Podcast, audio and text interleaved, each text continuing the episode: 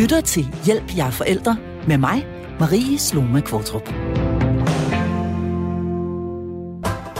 Knap en bajer op, knap to bajer op, knap heller tre, nej, jeg får en idé. Knap fire op, træk fem bajer op, træk seks bajer op. I tror, det er liv, men jeg har lyst til syv. Træk otte op. For hvad er værst i livet? Dø af tørst. Det værste, det er sgu da give. Dø af tørst. Luk ni bajer op. Luk ti bajer op. Gør 11 kold, for kassen kommer 12. Luk 13 op. Jeg vil vente.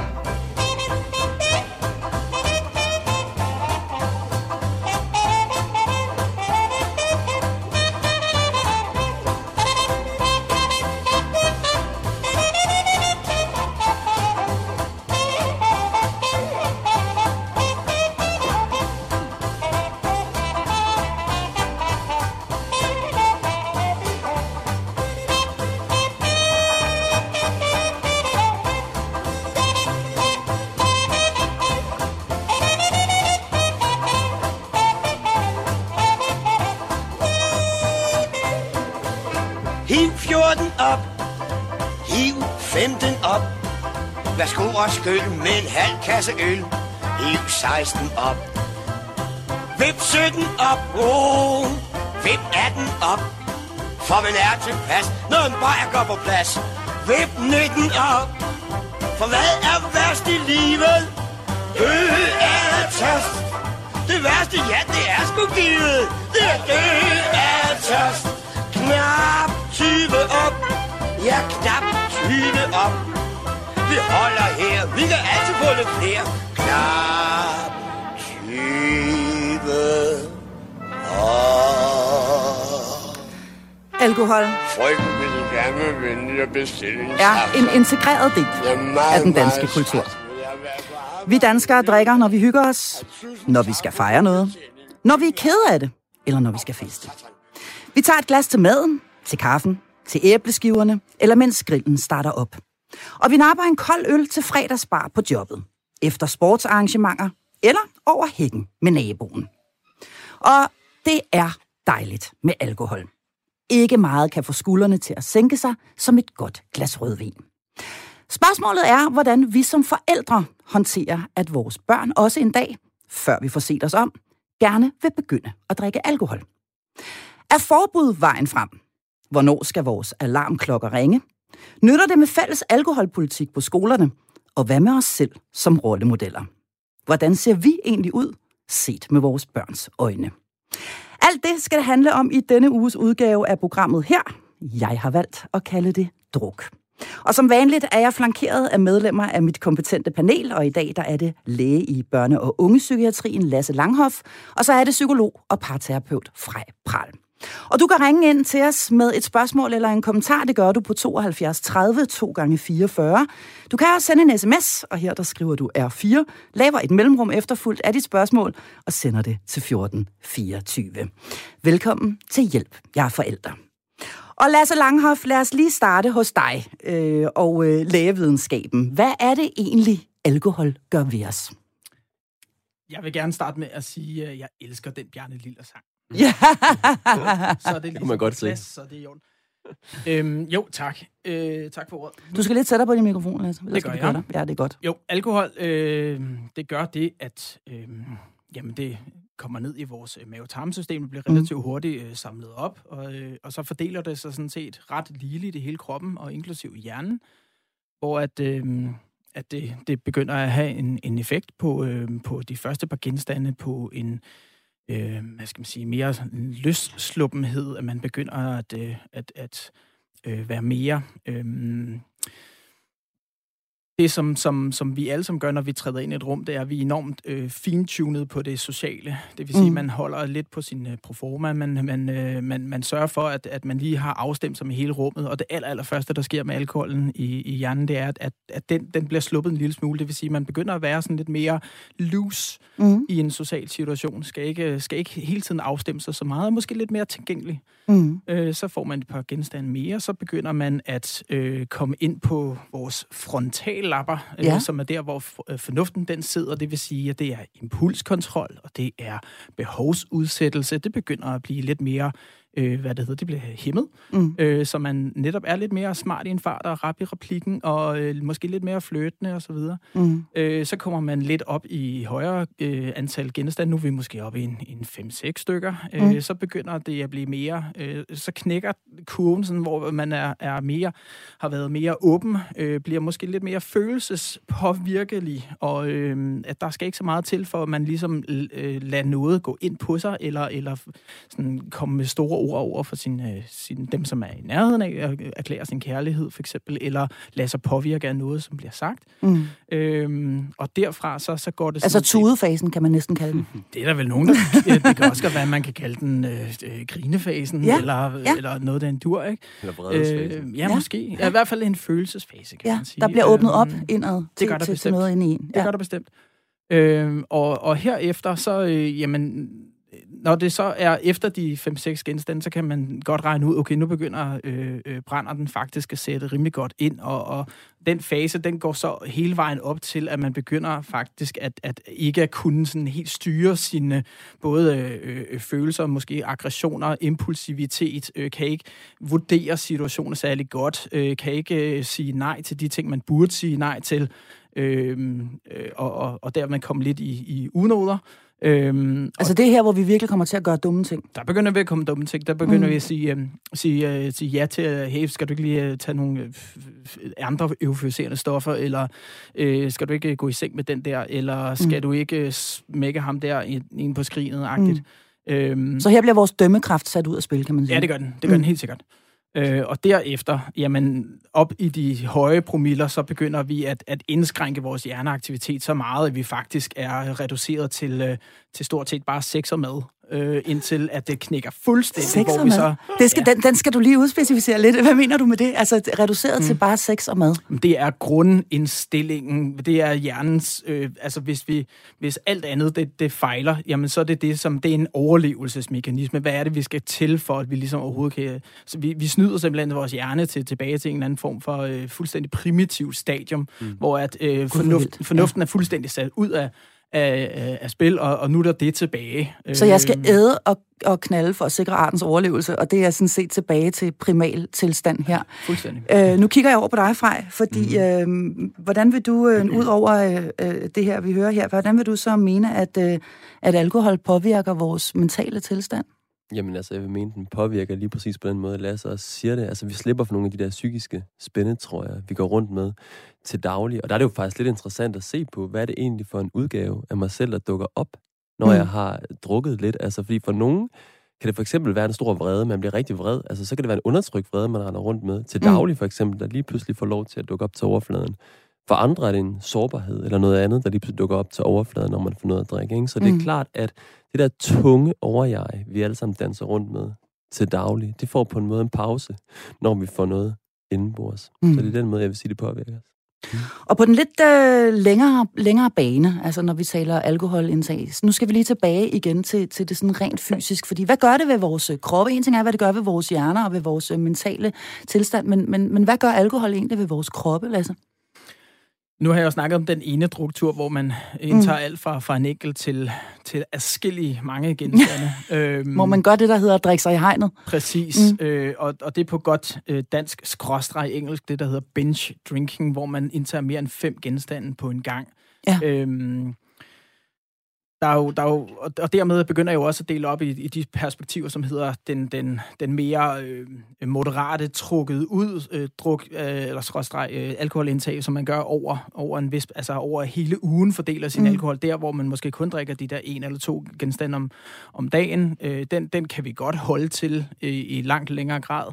Øh, til dem, som er, er mere de der binge-drinking, drik sig i hegnet øh, turene. Altså det, Der- som vi der gamle forskel. kalder for en druktur. Yes, der Ja. er forskel. For okay. Det første. For det andet, så bliver vi nødt til at, ligesom at få nogle øh, definitioner på allerede her. Øh, vi kender alle sammen, eller i hvert fald har hørt om Sundhedsstyrelsens retningslinjer for, hvor meget alkohol man må drikke på løbet af et, en uge, som hedder 14 for, for voksne, og slået fra for mænd, og, og 7 for kvinder. Og, og den, den kan nuanceres, fordi det er det, som, som Sundhedsstyrelsen kalder en lavrisiko. Hvis man holder sig under for den, jamen så er der, en, så er der ikke nogen øh, i gåseøjne nogen risiko for at påvirke øh, sin krop øh, øh, besynderligt meget. Øh, Mm. Hvis man kommer op i den, som hedder højrisikogrænsen, øh, øh, så hedder den lige pludselig 21 genstande for mænd og 14 for, for kvinder. Så der bliver en, differen, en difference mellem, mellem noget, der er... Det her, det kan vi godt tilforlade lidt. Hvis, hvis man kommer op i en højere grænse, så begynder vi altså at se nogle, på sigt i hvert fald, kropspåvirkninger. Øh, påvirkninger. Og hvad kan det så være for påvirkninger? Fordi nu, øh, nu, nu sidder jeg selvfølgelig og tænker på, øh, jeg kan ikke lade være med at tænke på mine egne øh, unge dage, øh, hvor den jo, øh, øh, som for de fleste andre danske unge, fik en ordentlig en over nakken. Og, øh, og, og en over nakken, det betyder jo alkohol i øh, stort øh, omfang, og også gerne øh, måske allerede øh, begyndende om torsdagen, øh, og så øh, fredag og lørdag, og så gentagende igen næste uge. Det som du kalder binge øh, øh, øh, drinking øh, i, i stor udstrækning. Og det løber jo op. Og det bliver jo til væsentligt mere end de her syv genstande øh, om ugen. Hvis vi kigger på sådan et alkoholindtag og, og strækker det ud over nogle år, som ungdommen, den, den tidlige ungdom jo altså varer, hvad, hvad er det så, vi ser for en påvirkning af kroppen øh, ved sådan et, øh, ved sådan et, et alkoholindtag her? Igen øh, må jeg være temmelig konkret og sige, at et, øh, et over, overforbrug øh, strukket over rigtig mange år, hvor man også øh, begynder måske at få øh, et decideret misbrug, eller i hvert fald et overforbrug, øh, har en, en relaterer sig til, til over 200 øh, øh, situationer, eller rettere sagt øh, både øh, sygdomme og tilstande i kroppen. Altså Mm. det er massivt, fordi at det fordeler sig så meget, mm. på det, som det gør i hele kroppen, så er der nærmest ikke et organsystem, som ikke bliver påvirket af, af alkohol. Øh, Okay, der er nærmest ikke et organ, der ikke, bliver det påvirket. eneste, nej, og, og så er der Shit. selvfølgelig nogen, Ja. som ja, og så er der selvfølgelig nogen, som, som er mere påvirkelige end andre, dermed, og dermed også hjernen, og selvfølgelig i alt det, hvor, hvor, at vores, hvor alkohol bliver, bliver øh, er i berøring, direkte berøring, det vil sige ved vores øh, mundhule, øh, spiserør, mavetarmsystem, lever især selvfølgelig, er jo dem, man mest hører om, og så er der også hjertepåvirkning og så videre. Øh, og det har på verdensplan en af et, et top 3 i, i, i relateret dødsfald, øh, og, og, og, og hvad skal man sige, både i, direkte og indirekte. Så det har en massiv øh, virkning på, på kroppen, hvis man har et overforbrug over år. Okay, tilbage til dit spørgsmål. Ja. Nu snakker vi netop om de her binge drinking, måske torsdag, fredag, lørdag mm. druk, hvor man kommer øh, meget op over øh, de her øh, tilladte øh, Sundhedsstyrelsens grænser. Mm. Øhm, heldigvis er det sådan, at, at, at, at kroppen er sådan rimelig øh, øh, resilient over for, for det, og kan, kan så fordi kroppen netop har øh, en, en mulighed for at regenerere langt hen ad vejen, især når man er ung, så er der øh, hjælp at hente, så længe man så stopper øh, og ikke fører det ind i sin, sit, øh, sit voksenliv. Pew. Okay. Heldigvis. Nå, der sidder en herovre, nej, som er blevet en lille smule lettet der Ja, alligevel. godt. Ja, fordi at, at vi tre her har der, har der også været en del af den, den uh, ungdoms- og drukkultur, mm. og, og vi er da heldigvis øh, øh, nogenlunde fornuftige mennesker. Øh, men, øh, og det, det kommer jeg selvfølgelig meget mere tilbage til, der er nogle øh, individer, som er enormt meget mere påvirkelige øh, over øh, for det her, og, det, og dem skal vi selvfølgelig passe rigtig, rigtig meget på, men, men, men resten er, øh, har heldigvis noget, noget modstandskraft. Når det så er sagt, den direkte påvirkning af alkohol til de unge øh, i den her fase, hvor de drikker rigtig meget, den, den kan måles og vejes. Det kan den. Der, fordi det, jeg vil ikke sidde og, og glorificere det, det, det vil være fjollet. Øh, alkohol er decideret, eller det er direkte fedt øh, opløsende, og vores hjerne er primært fedt. Det vil sige, at den går ind øh, ikke decideret og, og smadrer vores neuroner, som er det, som hjernen skal fungere af øh, i, i store træk, men mere støttefunktionerne omkring det, og ledningshastigheden, kan man sige. Så tingene kommer til at gå langsommere af et alkoholindtag. Og det vil sige, at det kommer til at gå ud over vores koncentration, øh, altså dagen efter og dagene efter, og vores indlæringsevne, og det kan måles på, øh, på, på tests, altså på IQ-test og på koncentrationstest. Altså, jeg sidder lige nu og spekulerer på, hvad jeg ikke kunne være blevet til, hvis jeg ikke havde drukket så meget. ja, vi har faktisk allerede fået en hel del uh, sms'er. Jeg tror, vi rammer ind i et, uh, et uh, emne, som mange kan relatere til. Der, uh, jeg, jeg er nødt til lige at smide denne her i hovedet på dig, uh, Lasse, fordi at det er Ina, der skriver, forskere har fundet frem til, at alkohol dræber hjerneceller. Hvad siger du til den? Øh, hun har ret, øh, mm. forstået på den måde. Altså, det, var, det, var, det var lidt det, jeg, jeg, altså støttefunktioner, det, det er så der, hvor at, øh, det er også en af, af hjernernes øh, celler, det hedder glierceller øh, på, på flot øh, lægelatin, og det er, det, er, det er støttefunktioner. Så ja, det er en del af hjernecellerne. De bliver dræbt af decideret af alkohol. Det gør neuronerne ikke på samme måde. I hvert fald ikke, ikke, ikke på den korte bane. Okay. Der øh, er jo altså noget ved det her stimuli, øh, som alkohol er, som øh, vi mennesker føler øh, frygtelig meget trang til. Og det øh, har jeg lyst til at spørge dig fra om. Hvorfor, hvorfor gør vi det? Hvorfor har vi brug for de her stimuli? Hvad er det, de, hvad er det, de kan? Jamen altså, som sagt tidligere, så kan det gøre det, at de kan fjerne nogle af de her psykiske spændetrøjer, vi render rundt med. Og det er jo sådan, at vi render rundt alle sammen hele tiden og opretholder, kan man sige, en eller anden facade eller en eller anden form udadtil, som vi tænker, mm. at andre mennesker synes om, eller ligesom er berettiget i den verden, vi lever i. Mm. Og der tror jeg, at især unge, kan man sige, bruger rigtig meget energi på ligesom at præsentere sig selv, altså hvilken identitet har jeg. Og jo mere mm. energi du bruger på det, jo mere behov vil du også have for at slippe det fuldstændig. Slippe alle de der roller, masker og forestillinger, og så bare kunne lege og være dig selv. Der er jo også, kan man sige, øh, når vi skal tale, og det skal vi lige om et øjeblik, tale meget mere mm. om de unge og vores, øh, vores børn, som, øh, som, som vokser op øh, og, skal, og skal forholde sig til det her. Vi skal forholde os til det her.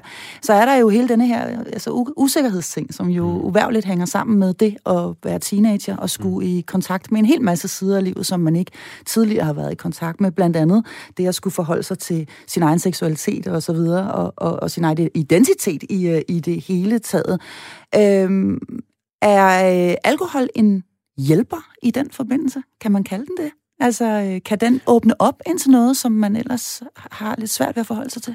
Ja, jeg tror i hvert fald, når jeg tænker tilbage på min egen ungdom også, mm. så var alkohol og de der sindssyge drukfester, det var et frikvarter mm. på en eller anden måde. Det var et frikvarter fra den her identitetsopbygning, eller det her med at prøve hele tiden at præsentere mig selv, eller prøve at være sådan, som andre forestillede sig, at jeg mm. skulle være, ikke? eller prøve at være den mest perfekte udgave af mig selv.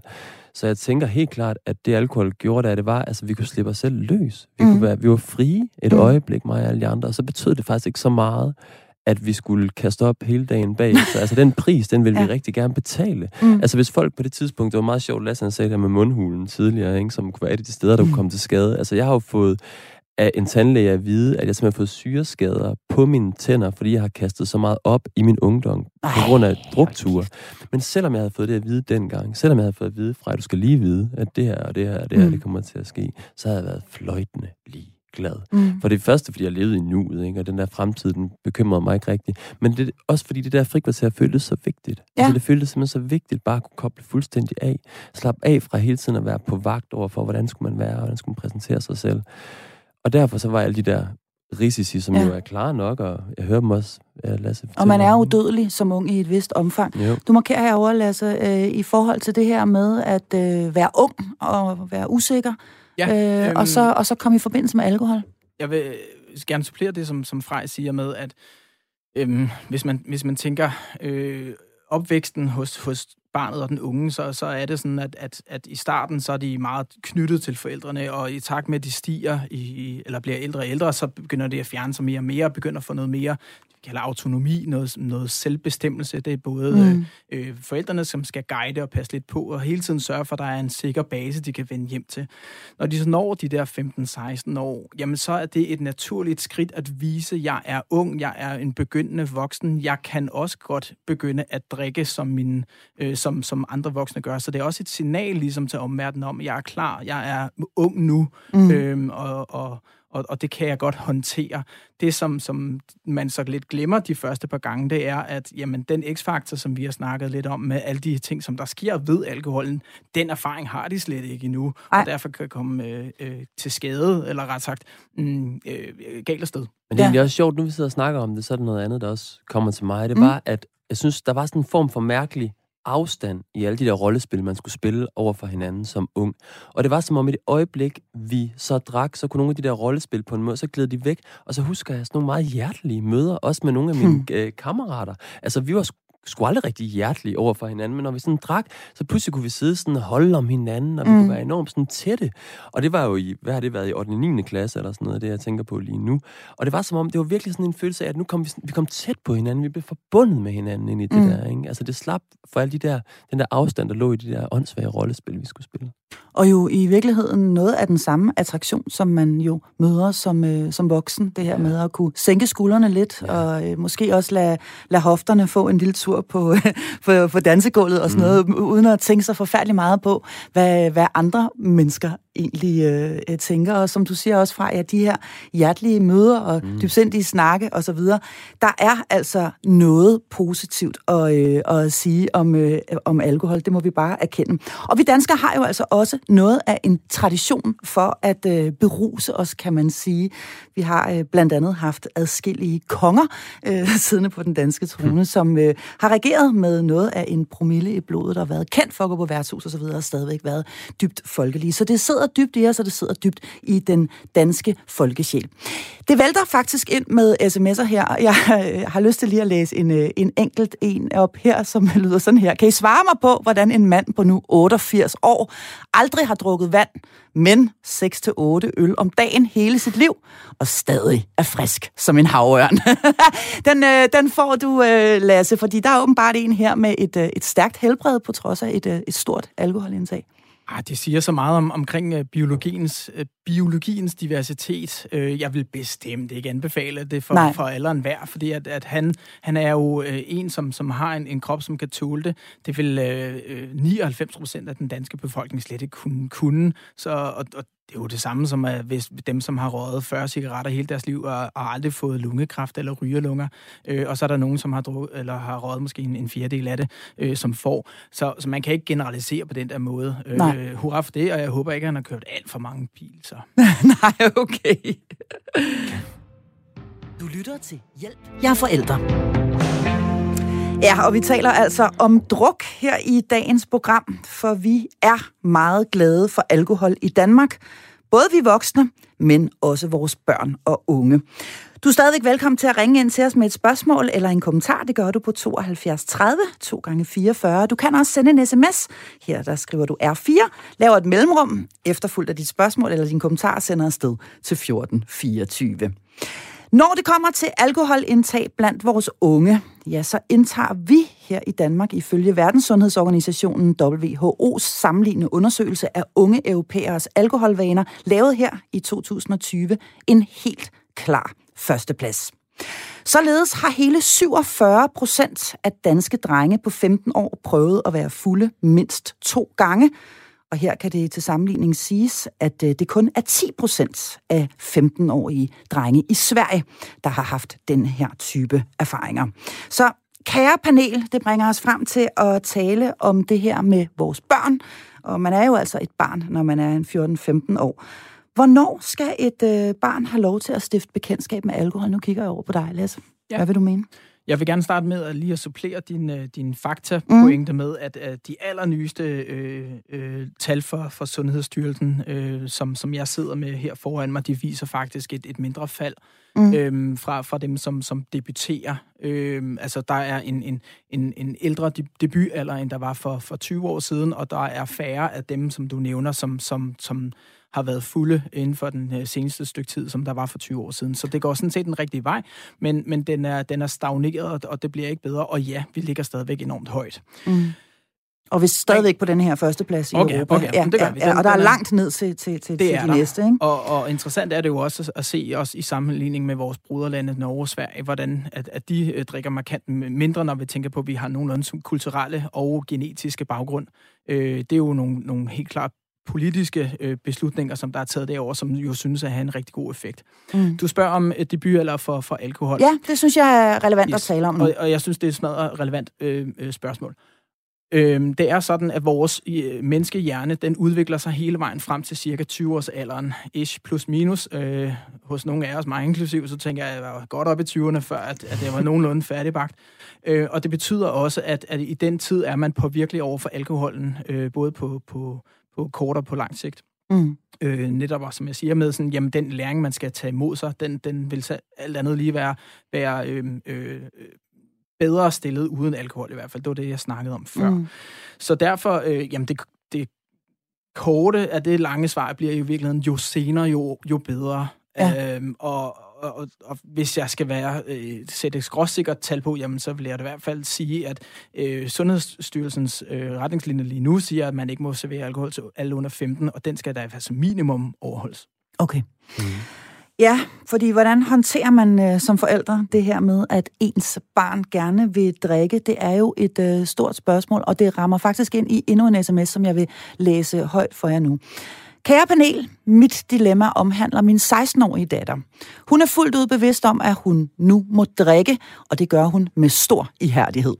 Sidste weekend måtte hendes far hente hende og nærmest bære hende ud i bilen. Årsagen var en eller anden trakt, som de unge drikker af. Jeg er med på at udvise tillid, som jeg også tidligere har været inde på, men har virkelig brug for regler og retningslinjer. Og som den eneste i landet er jeg faktisk glad for corona. For med det kort i hånden har jeg kunne tale, med, har jeg kunne tale hende lidt til fornuft. Men kortet er ved at miste værdi, især nu, hvor hun er fyldt 16.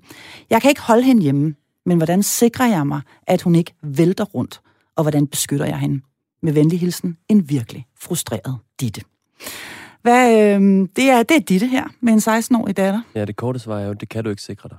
Nej, Altså, altså du kan ikke sikre dig, at hun ikke vælter rundt. Du kan ikke sikre dig, at hun ikke vælter rundt. Altså, jeg er meget optaget af... Jeg kan huske Sali Jesper Juhl. Øhm, han sagde, at teenager har brug for tre ting. Mm. Tillid, tillid og tillid, som hun også selv er inde på her. Ikke? Mm. Og der er jo på en måde, så er de jo nået et sted hen, hvor vi ikke rigtig, der er jo meget, vi ikke kan kontrollere ja. længere som forældre. Ikke? Der er et, vi bliver på en måde nødt til at give slip altså, på dem. Og så er spørgsmålet nærmere, hvad er det for en mor, den her datter gerne vil vende hjem til, når Mm. hun har været ude og drikke sig pissehamrende fuld. Fordi det, der nogle gange kan ske, hvis vi begynder at gå ind med for mange regler og restriktioner, så meget må du drikke, eller så meget må du ikke drikke, som vi jo ikke kun kan kontrollere, hvis vi har en alko, et alkometer eller et eller andet stående derhjemme, og vi beder dem blæse i, ikke? Mm. Men det eneste, vi kan, eller det vi kan risikere, der sker ved relationen, det er, at vores børn ikke tør at fortælle os, hvis de har været ude og drikke sig bankelamme, for eksempel, mm. eller gjort et eller andet åndssvagt, når de har været afsted, fordi de frygter på en måde, at nu bliver de også udskammet af os, eller de får at vide, at det var heller ikke i orden, eller det du gjort. Vi havde jo aftalt det her, hvordan kan du Mm. bryde min tillid på den der måde? Så jeg vil være mere optaget af at sige, hvordan kan vi skabe en relation, eller hvordan kan hun skabe en relation med hende, hvor hun kan komme til sin mor og sige, hold kæft mor, jeg har lavet noget rigtigt, altså jeg har lavet Ja. noget rigtig lort. Altså jeg har virkelig jeg er bankelam, og jeg ved du hvad, jeg tror faktisk også, måske har jeg haft sex med en eller anden oven i købet, ikke? Altså Mm. sådan nogle spørgsmål der, som mange unge går med i forfærdelig ensomhed, Mm. fordi de faktisk frygter at sige det til deres forældre, måske fordi de frygter at blive fordømt af deres forældre for at vide, det var ikke det, vi aftalte, eller hvordan var det nu. Så jeg er meget mere optaget af, at man i det hele taget koncentrerer sig om at skabe en skide god relation med sine unger, som, hvor du, når de så kommer til dig, at du så heller ikke taber, det er jo vigtigt også, når de så kommer og fortæller dig noget, at du ikke taber Besættelsen. ansigtet og besindelsen ja. foran dem, ikke? Fordi så vil de jo virkelig vide, okay, jeg skulle aldrig nogensinde have sagt Ja, fordi man kan sige, øh, nu har jeg selv en 16-årig derhjemme, og det man jo, øh, og det er med, med, med, med, med virkelig skælve, skælvende øh, hænder, at man sender Mm. dem ud i, øh, i, i, i verden. Øh, men det, som man jo håber på, det er, at de øh, tør ringe øh, hjem, øh, når de har fået for meget drik, eller de er kommet ud i en eller anden situation, som er ubehageligt grænseoverskridende, og måske også dybt pinlig. Øh, men at de har den tillid til, at, øh, at, at det er okay, du ringer, og du kan ringe når som helst, og jeg skal nok hente dig i virkeligheden. Og det, det er jo denne her til, fordi man vil jo hellere have, at de ligger derhjemme og brækker sig, end at de ligger i en busk trods alt, eller, eller under et toilet et eller andet Præcis. sted. Ikke?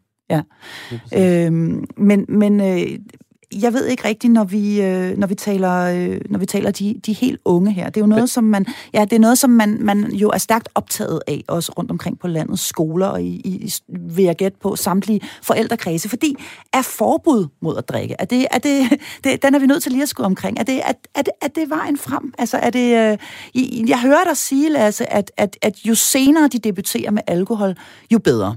Det er. Øhm, samtidig må vi konstatere, at it's out there. Og Ja. det er meget tilgængeligt. Det er blevet en lille smule mindre tilgængeligt nu i forbindelse med corona. Mm. Man kan købe det i 7-Eleven. Men det er tilgængeligt. Hvad siger du til forbud? Øhm, det, det holder ikke. Det holder Det er ikke. det korte svar. Øhm, det er sådan som, som øh, et citat fra den gode gamle Jurassic Park-film, at life finds a way. Øh, det gør alkohol sådan set også. Så, så øhm, øh, det, bliver, det, bliver, det bliver trodset, det bliver brudt øh, med, med konflikter øh, og afstandstagen til hinanden som følge. Det er, det, det er dumt. Øhm, det er jo sådan nu engang, at, at vi, vi har nogle, nogle, nogle regler, som, som de er øh, udformet af vores, øh, vores regering og dem, der har været tidligere, som, som egentlig fortæller os, hvad vi, hvad vi kan og bør. Det bliver, og dem skal vi forholde os til mm. og respektere selvfølgelig, men, men de er jo temmelig hvide. Øh, de tillader øh, druk på, på gymnasierne som nærmest det eneste land i, i, i Europa. Det, mm. det passer ikke helt, men, men, men i hvert fald, det tillader en kultur, som, hvor der kan drikke så meget, som der gør. Øhm, det vil sige, at, at hvis, hvis man begynder at lave nogle restriktioner øh, lokalt, både i forældregrupper eller i institutioner og sådan nogle ting, så er der en, en kæmpe stor risiko for, at de bliver, simpelthen bliver brudt. Jamen, så går de ud og, og hegner sig i, i, i busken, hvor de ligger al deres, deres alkohol alligevel. Men det er jo det, man gør. Altså nu er jeg mm. selv øh, forældre til, til, til to børn i, øh, i folkeskolens udskolingsklasser, mm. øh, og det er jo altså præcis det, jeg har mødt med, med begge mine øh, store døtre, at øh, man ønsker at lave fælles regler øh, mm. på området her, som vi faktisk øh, nogle steder endda har skulle skrive under på. Altså simpelthen øh, fysisk skrive under på, at det her, det er reglerne for 8. C, eller øh, hvad det nu er øh, for en klasse. Øh, men, men spørgsmålet er, om det, spørgsmålet er, om det virker. Mm. Øhm, hvis, hvis der er konsensus om det i, i forældregruppen, og man, man har en dialog, som er fornuftig og som er inddragende for den unge, så, mm. så er der noget hen, og de synes, den er fair. Øhm, fordi de skal inddrage, så det er ikke bare et regelsæt, man trækker over hovedet på, men det er i hvert fald en decideret no-go. Mm. Øh, det er jo heldigvis sådan med alkohol. Det, det, er ikke, det er jo ikke sex, vi skal snakke med om. Det er ikke bierne og blomsterne. Det er faktisk ikke så pinligt at sidde og, og snakke alkoholpolitik eller alkoholholdninger mm. øh, med, med, sine, med sine børn. Der kan man godt øh, fremføre sine egne øh, holdninger, og det, det her det, det er regelsæt, mm. som jeg tænker øh, umiddelbart, og det her mængde alkohol, som jeg tænker, hvad synes du om det? Øh, så tænker nogen, at de andre drikker så og så meget, og de får lov til så og så meget, så er det god gammeldags købmandskab. Men så ja. er vi tilbage til tilliden. Ja. Yeah. Ja. Altså, jeg tror, jeg vil også bare lige supplere øhm, det der med, altså Lasse sagde jo også inden, at vores nabolande har en helt anden, altså vi ser ikke den samme forekomst af, hvad hedder det, alkoholindtag blandt unge, som vi ser her i Danmark. Mm. Og hænger, som Lasse også var inde på, netop sammen med den regulering, der sker politisk set, at man ja. skal ned i systembolaget for ligesom at hente sin... Ja, som man skal altså, i vores naboland så, Sverige. Ja. Det skal man nemlig der, ikke? Og der, det tror jeg er den eneste form for rigtig regulering, man kan lave her. Altså det er netop helt op, helt øverst, øverst op. Vi skal helt op. Fra politisk hold, ja. så man skal man lave de der reguleringer. Og så undgår man netop den her kontrol, der skal ned og ske i den enkelte familie eller i den enkelte klasse. Ja. Hvad det, for jeg er også optaget i, hvordan vil man overhovedet håndhæve det? Altså, hvordan vil du så, så siger du så to genstande, men er det så, hvem skal kontrollere? Præcis. Hvem skal være bussemand? Hvem skal være politibetjenten, der skal sådan gå og håndhæve de der ting? Men som Lasse også siger, og som jeg da helt klart også synes, fordi en ting er tillid, tillid, tillid, så altså, vi kan jo godt reflektere sammen med vores unge omkring mm. det her. Vi kan jo godt, hvis vi ikke vel at mærke har nogen intention, hvis vi ikke har en eller anden moralsk bagtanke med, nu skal vi sidde og snakke om det her, fordi jeg skal få dig frem til, at det der med at drikke, det er en dårlig idé, så kan vi jo godt sidde og snakke lidt om det her med, hvorfor er det, vi drikker, og hvorfor drak jeg selv, da jeg var ung, mm. og så videre. Det synes jeg, der er en super fin ting at reflektere sammen med sine unge om. Men det er så også det, jeg synes, man kan gøre. Så det er altså uundgåeligt, at øh, ens børn kommer til at drikke. Det er det, vi må konstatere ved, ved snakken her. Så, så det her med at komme behovet, og i virkeligheden denne her kultur, denne her drukkultur, som hersker blandt vores unge, kom den i møde. Det skal vi tale lidt om nu, og jeg skal altså lige skynde mig lidt at sige, at du stadigvæk er meget velkommen til at smide en sms. Der kommer en hel del øh, ind i øjeblikket, men du er også meget velkommen til at skrive ind til os. Og det gør du simpelthen ved at skrive R4, lave et mellemrum, og så sende afsted til 1424. Kan vi implementere gode alkoholvaner i vores børn. Det er så det, vi øh, skal prøve at kigge på nu. Øh, og hvordan gør vi i givet fald det? Og lad os lige starte der, hvor at øh, vores øh, unge søn eller datter skal øh, afsted til fest. Øh, og øh, det ved vi, det er på fredag, at øh, han eller hun skal øh, til fest. Og vi ved også, at der vil være alkohol til festen. Og øh, som det er i dag, så er det som regel sådan, at man jo selv har et eller andet med hjemmefra. Og jeg kan starte med at gribe i egen barm og sige, at jeg gjorde det øh, for min egen datters vedkommende, at jeg simpelthen røg ned i Netto, og så købte jeg et bredt udvalg af alt muligt forskelligt. Alkohol, der var øh, Bacardi Breezer og Mokai og hvad det ellers hedder, ting, der er blandet op, og som i øvrigt er livsfarligt, fordi det smager som, som sodavand eller, eller slik.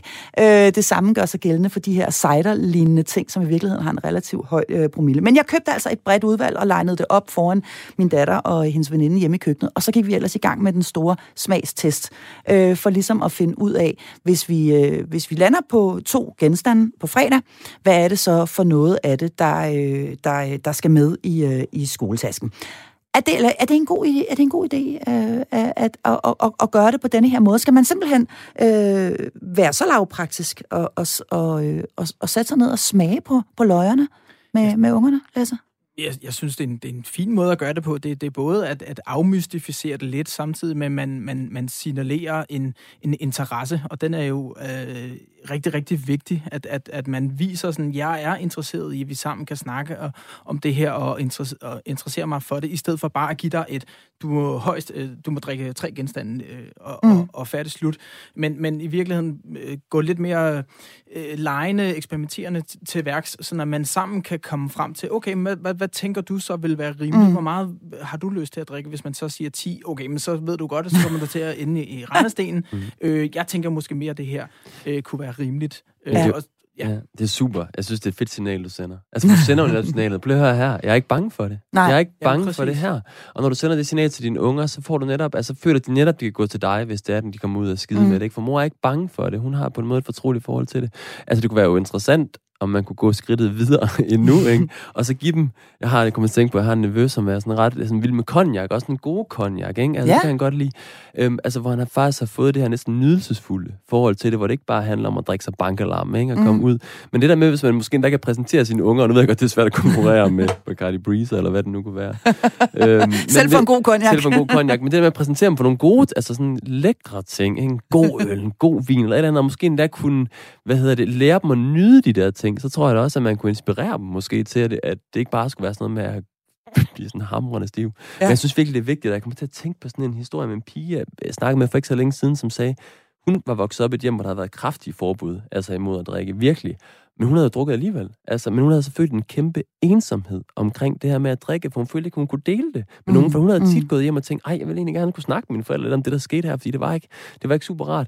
Men hun mm. frygtede faktisk, at de ligesom havde den her løftede moralske pegefinger, hvis det var, hun kom og sagde det. Så jeg tænker, at den der vej, du præsenterer, er jo en helt anden. Ja, og i relation til lige præcis det, du taler om der, der kommer virkelig mange sms'er ind øh, lige nu, så nu skal jeg lige øh, finde en her, som kommer fra Jens. Og den lyder sådan her. Hej, Tillid er øverst på listen, men regler og rammer er altså også vigtige, så de unge har en bøje at sejle efter.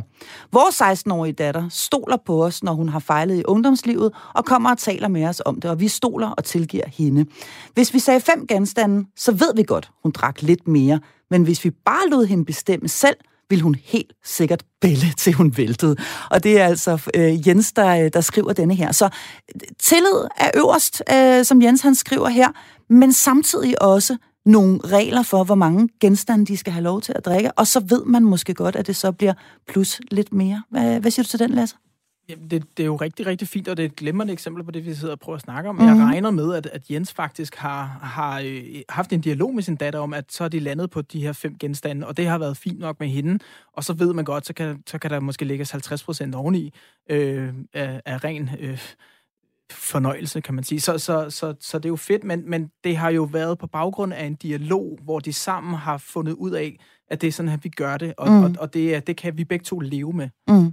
Der er altså også en hel del, som faktisk bliver en lille smule fortørnet over, at vi øh, tillader os også at øh, grine lidt undervejs, og øh, også tale om de gode sider ved alkohol, fordi det jo altså er et øh, emne, som kan gå hen og blive meget, meget alvorligt for nogen. Her skriver Kai, der er absolut ikke plads til latter i forbindelse med dette alvorlige emne, og en anden skriver, alkohol har ødelagt mit liv, så vi er være søde at lade være med at grine af det. Og her er vi jo altså ude helt tydeligt tydeligt i, øh, jeg beklager meget, hvis det, hvis det, hvis det rammer nogen her, men, men her er vi jo øh, helt sikkert øh, ude og ramme øh, ind i noget, der, der omhandler misbrug, Lasse Langhoff. For du er jo øh, til daglig læge i øh, psykiatrien, og ved øh, også om nogen, hvor, hvilke alvorlige konsekvenser misbrug øh, kan have for, øh, for, øh, for mennesker. Så nej, det er bestemt ikke for at grine af, af det, vil vi godt lige slå fast. Vil du lige sige en lille smule apropos omkring, øh, hvornår vores alarmklokker skal begynde at ringe som forældre? For det synes jeg da, at, øh, at vi bestemt skal huske at have med her. Altså, hvornår er, øh, er for meget for meget?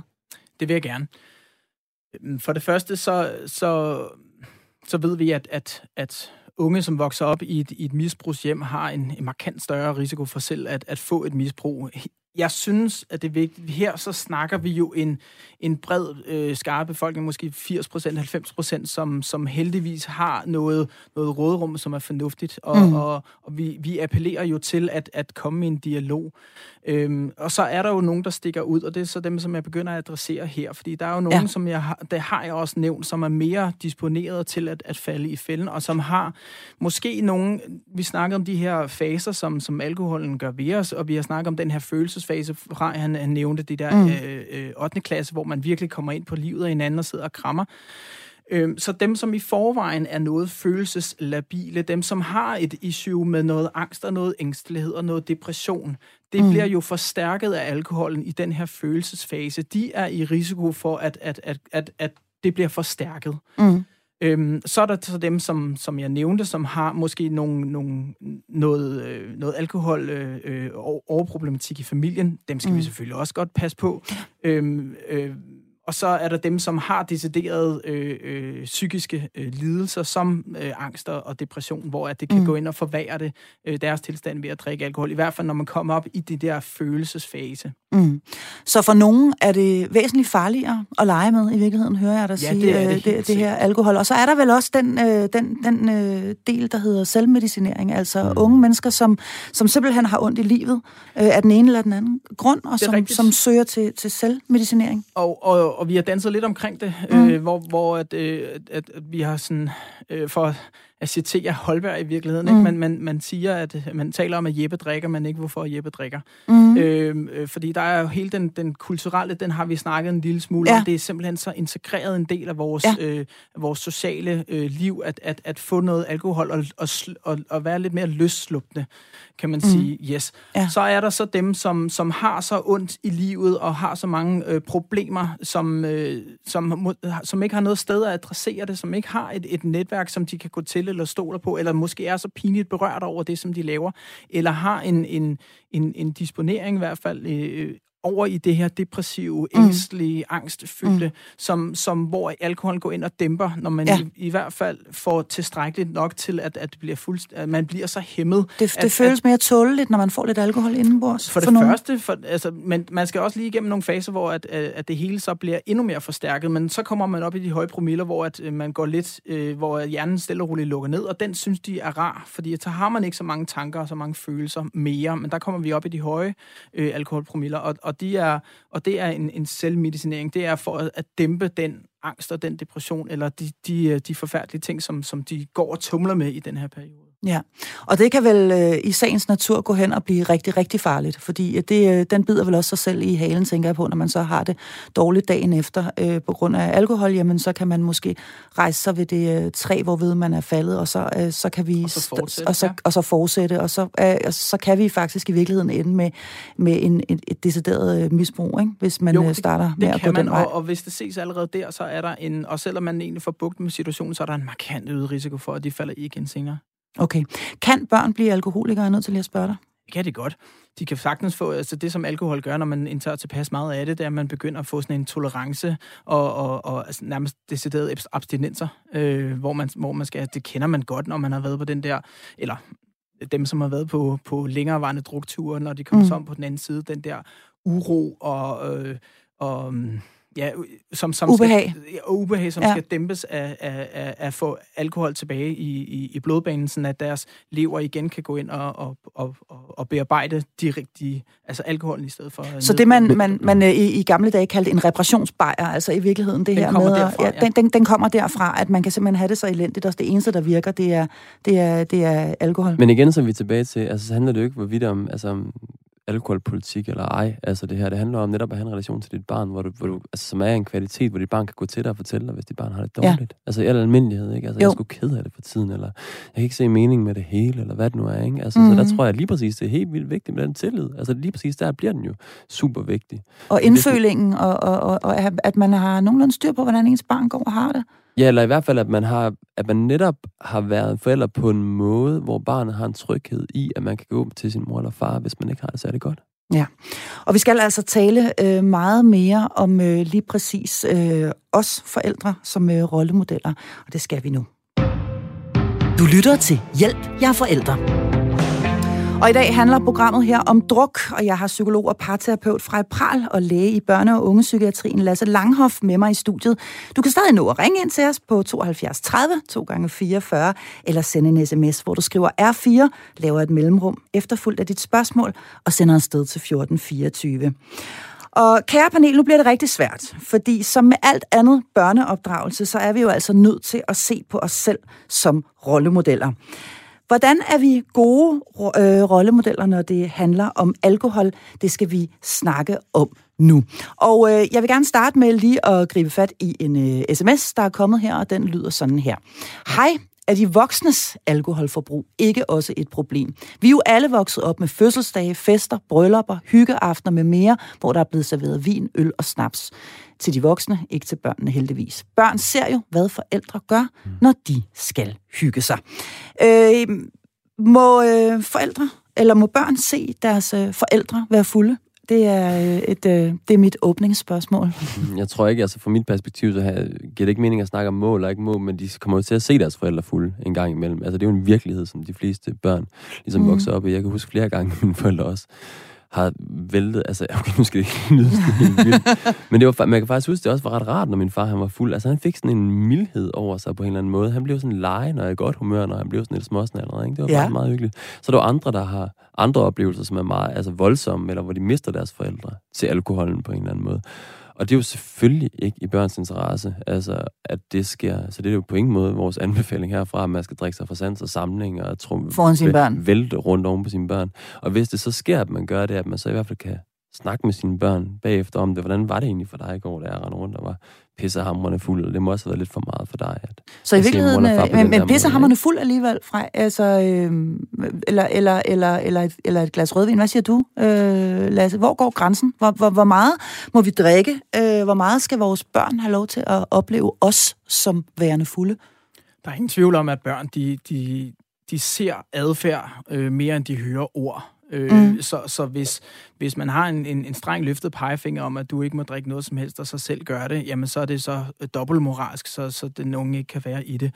Øh, så så mm. vores, vores mm. egen alkoholadfærd har en kæmpe betydning for, for det, de unges alkoholadfærd så øh, vil jeg, er jeg enig med, øh, med, med, med Fra i, at, at, at jamen, det kommer de til at opleve på en eller anden øh, grad. Enten så kommer man jo til at drikke i smug selv, øh, mm. hvis man har gæster over øh, og, og spiller brætspil eller en, en hyggeaften med noget aftensmad eller whatever.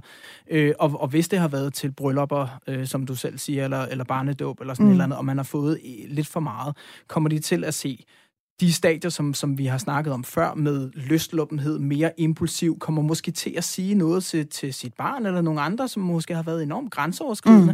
Mm. Øh, og så er der nogen, som, som, som synes, det har været rimelig forfriskende. Han er den sjove onkel, og nogen kan se, at det, det er jo fuldstændig ude i hampen, og det er jo mm. for slet mm. ikke at snakke om den stive onkel i virkeligheden. Ja, ja, og det kan jo være forfærdeligt pinligt jo for, ja. for børn at se deres, øh, øh deres forældre være, jamen, jamen, være fulde og grænseoverskridende. Og, og, og, og, og vi går ikke ind i den problematik, som hedder alkoholiske for forældre. Nej, som, hvor nu taler vi, nej, det, det er ikke det, nej, vi taler om her i dag. Vi taler ikke om alkoholikere. Vi, vi, øh, vi vi taler bare om den, den, den, øh, de, de helt almindelige forældre, kan man sige, som, som, som i, i festligt lag får et lille glas for meget. Det er jo en del af livet, øh, og, det, og det skal de opleve, og de skal se, at vi kan håndtere det som forældre. Vi kan, de kan se, at vi kan, at, øh, at, at vi kan styre vores impulser. Hvis vi ikke kan, at vi så kan sige undskyld.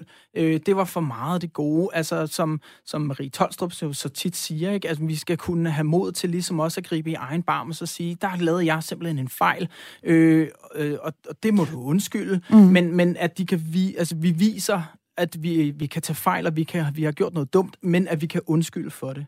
Okay, mm, interessant. Hvad siger du fra? Ja, ja altså jeg, jeg er delvist enig ved at sige. Altså, det afhænger igen. Det er så svært at sige noget generelt om det her. Fordi der er jo netop, som Lasse siger, der findes jo netop de helt grælde tilfælde, som skal behandles isoleret mm. eller for mm. sig selv. Det er klart. Og så findes der også bare en hel masse nuanceringer inde i det her med at være fuld til et bryllup, for eksempel. Ikke? Mm. Altså, hvad gjorde du helt konkret? Eller mm. altså, der.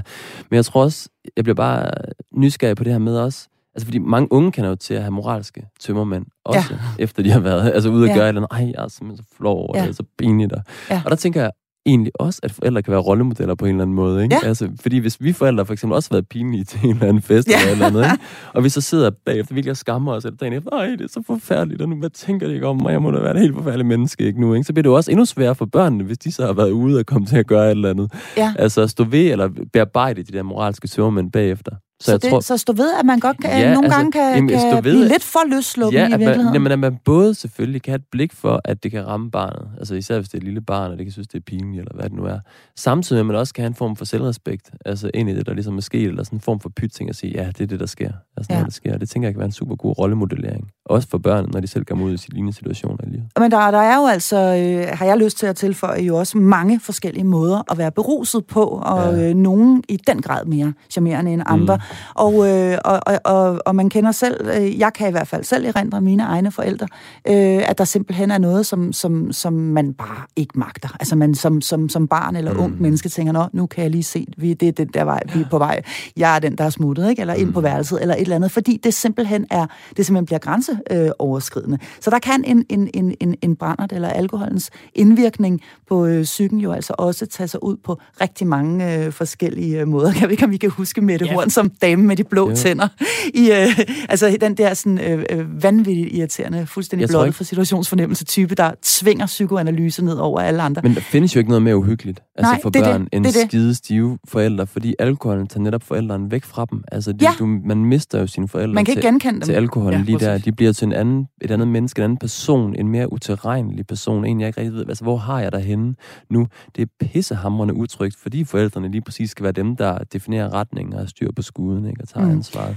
Vi, er lige, øh, vi skal lige øh, følge op på, øh, på en sms her, og jeg må gå ud fra, at det er fra den person, der skrev øh, for lidt siden også og spurgte om det her med, hvordan vi forældre bedst muligt er rollemodeller. Den lyder sådan her. Hej igen, spørgsmålet handlede ikke om, hvor stive forældrene må være, men om, at unge ser det som en almindelig ting at skulle drikke til fester, fordi det er det, de har set de voksne gøre. Det handler ikke så meget om mængden, men om det, at man, mås- at man faktisk ikke kan feste, uden at have fået lidt ind under vesten. Vildt god pointe. Altså, jeg synes, at i det hele taget, kan vi ikke lave sammenhængen, hvor vi kan have det pisse, hamrende, sjovt, smide Mm. vores hæmninger, være tosset, uden alkohol. Mm. Altså, det er da helt vildt oplagt. Altså, jeg har gået til improteater i mange år, og der har vi da været fuldstændig vanvittige, og jeg har gjort de mest meget vanvittigere ting, end jeg egentlig har gjort, mens jeg har været fuld sammen Ja. med de der mennesker. Ikke? For Ja. der var et rum, hvor vi simpelthen blev nødt til at smide alle hæmninger og sige ja til alle de forskellige inputs, der kom fra hinanden for at skabe en fed scene, for eksempel.